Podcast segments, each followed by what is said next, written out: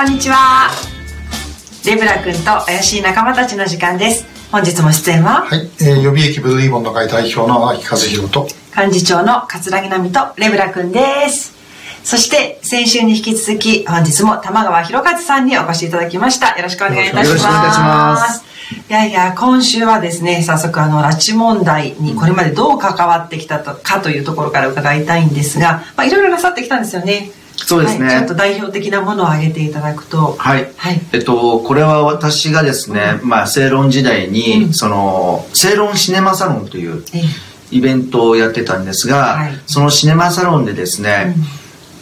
この拉致問題がその40年を迎える4年前ですね、その時にそのやはりなかなか機運が高まってないという状況の中と、あと横田茂さん自身も体調崩されたというところもありましたので、ぜひこのタイミングでですねこの「めぐめへの誓い」まあいわゆる野草会さんでねやられているこの舞台のやつが DVD になってたので、うん。それをなんとか上映できないかと。あそっかまだ映画化される前でしたもんね。そうですね、はい。まあ、以前からこういった問題には携わっていたっていうか関心は高くって、うん。まあ最初まあ、そういった意味では荒木さんと桂木さんがその行ってたその、まあえーイベントなんですかあシンポジウムシンポジウムですね、はい。そういったところにもお邪魔させていただいてたんですが、具体的にもっと機運を高めないと、この拉致問題もなかなか解決しないのかなっていうこともありましたしまた当時は北朝鮮がミサイルをね、うん。やっぱり頻繁に打ち上げてましたので、こういった時だからこそそのやはりこのイベントを実現させようということで企画してそしてスポンサーの企業さんにもご納得いただいて開催したというところがまず第一歩だったんですね。ちなみにですねそういう時こうスポンサー周りをなさってたわけですよね。結構すんなりうんと言ってもらえるものですか？えっと、まあ、その時はですね、まあ、そのスポンサーの方、企業さんは、長年、その、正論シネマサロンに携わってくださってたので、はい。企画自体についてはええ。イエスだったんですね。あはい。ただ、このミサイルが頻繁にですね、発射される背景の中で、この時期にやっていいものかというところのですね、やはり、えーご意見はあったんですよ。それはあれなんですか？刺激しちゃうんじゃないかっていう心配ですか？そうですね、まあ、あの、いろんな忖度があったんでしょうし、はい。まあ、そういったいろんな背景もあったでしょうし、うん。そういったご心配が、まあ、あったというところを、ちょっと私は、まあ、あの、思ったんですけれども、うん。ただまあ、そういっただから、時だからこそ、やはりここで、その、示すことが必要だと。い。う部分で、私はちょっと当時の上司に、えだからこそやろやりましょうと。え言って開催ができたんですね。ただまあその時はちょうど衆議院選挙のはい。その投票日だったので、えなかなかその来場者の方は難しい状況だったんですが、え。でもまあ多くの方々にお越しいただけたというところでした。ああそうだったんですね、はい。でそんな玉さんが来年も、はい。もう今はフリーになっておられるにもかかわらず来年も大きな上映会を企画しています。こちらです。そうですね。はい。えっとこちら。あちょっとあれかな？光っちゃう光っちゃいますね。はい。今も話題に出た「めぐみへの誓い」なんですけども、はい。見えますかね。そうですね。ははいい、ご紹介いただけますか？はい。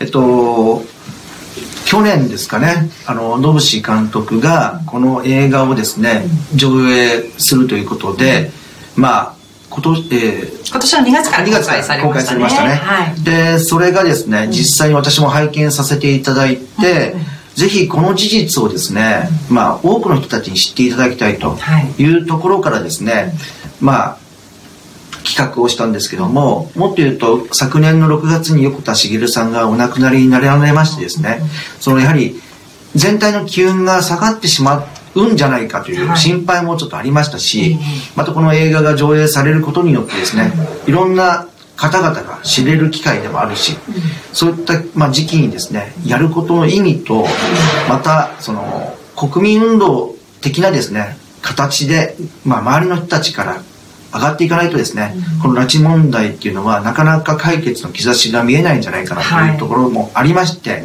まずは私の、まあ、周りにいる者たちも含めての、その上映会っていう形でですね、やろうということを企画しました。まあ当時、あまあ今回はこのお上映とともにですね、野口監督ですとか、はいああるいは女優さん、まあ、出演していただいた女優さんたちにお越しいただいて、ね、主演の夏希ちゃんも来るんですね。そうです。吉村智子さん早紀江さん役の、ね、そうですね。はい、はい、でそこにあの笠木さんにもお越しいただいて、ファシリテーターでですね、はい、それお願いしてそういったですねイベントを開催いたします。に来年の2月の23日の、うん、えー、祝日、まあ、天皇誕生日ですけどもね、ね、はい。はい、でこちらの方がちょっと概要見やすいかなと思うんですけれども。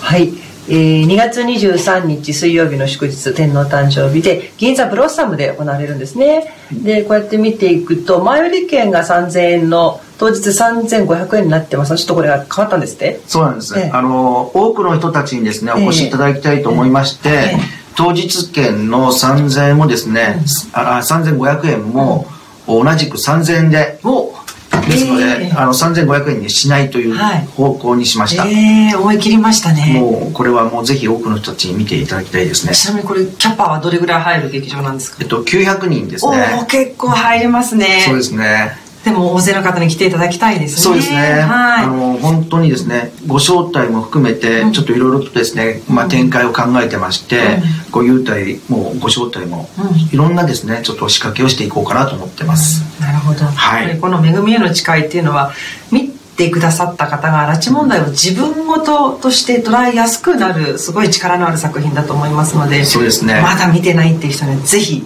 2月23日銀座ブラスブロッサムにお越しいただきたいと思います。はい、これ告知とか申し込みはどういう感じにこの先なっていくんですか？はい、えっと2月12月のですね25日前後の発売だと思いますけども、うん、月刊正論の2月号にですね掲載しますが、はい、その前後にですね、はい、ネットえ私のホームページで、うん、Facebook、Twitter でですね、スタートいたします。うん、で、1月に入りまして、都内版の産経新聞、うん産経新聞の都内版でですね。東京都の都内ですね,、はい、ねででも告知をしようと思ってます。はい、はい、そんな方向ですね。はい、はい、どしどし多くの方にお越しいただきたいと思います、えー、それでは先週今週と玉川弘和さんにあのお話をいただきました。どうもありがとうございました、はい。皆さんもご覧いただきありがとうございました、えー、ぜひチャンネル登録そして、えー、Twitter のフォローもよろしくお願いいたします。ではでは Thank you.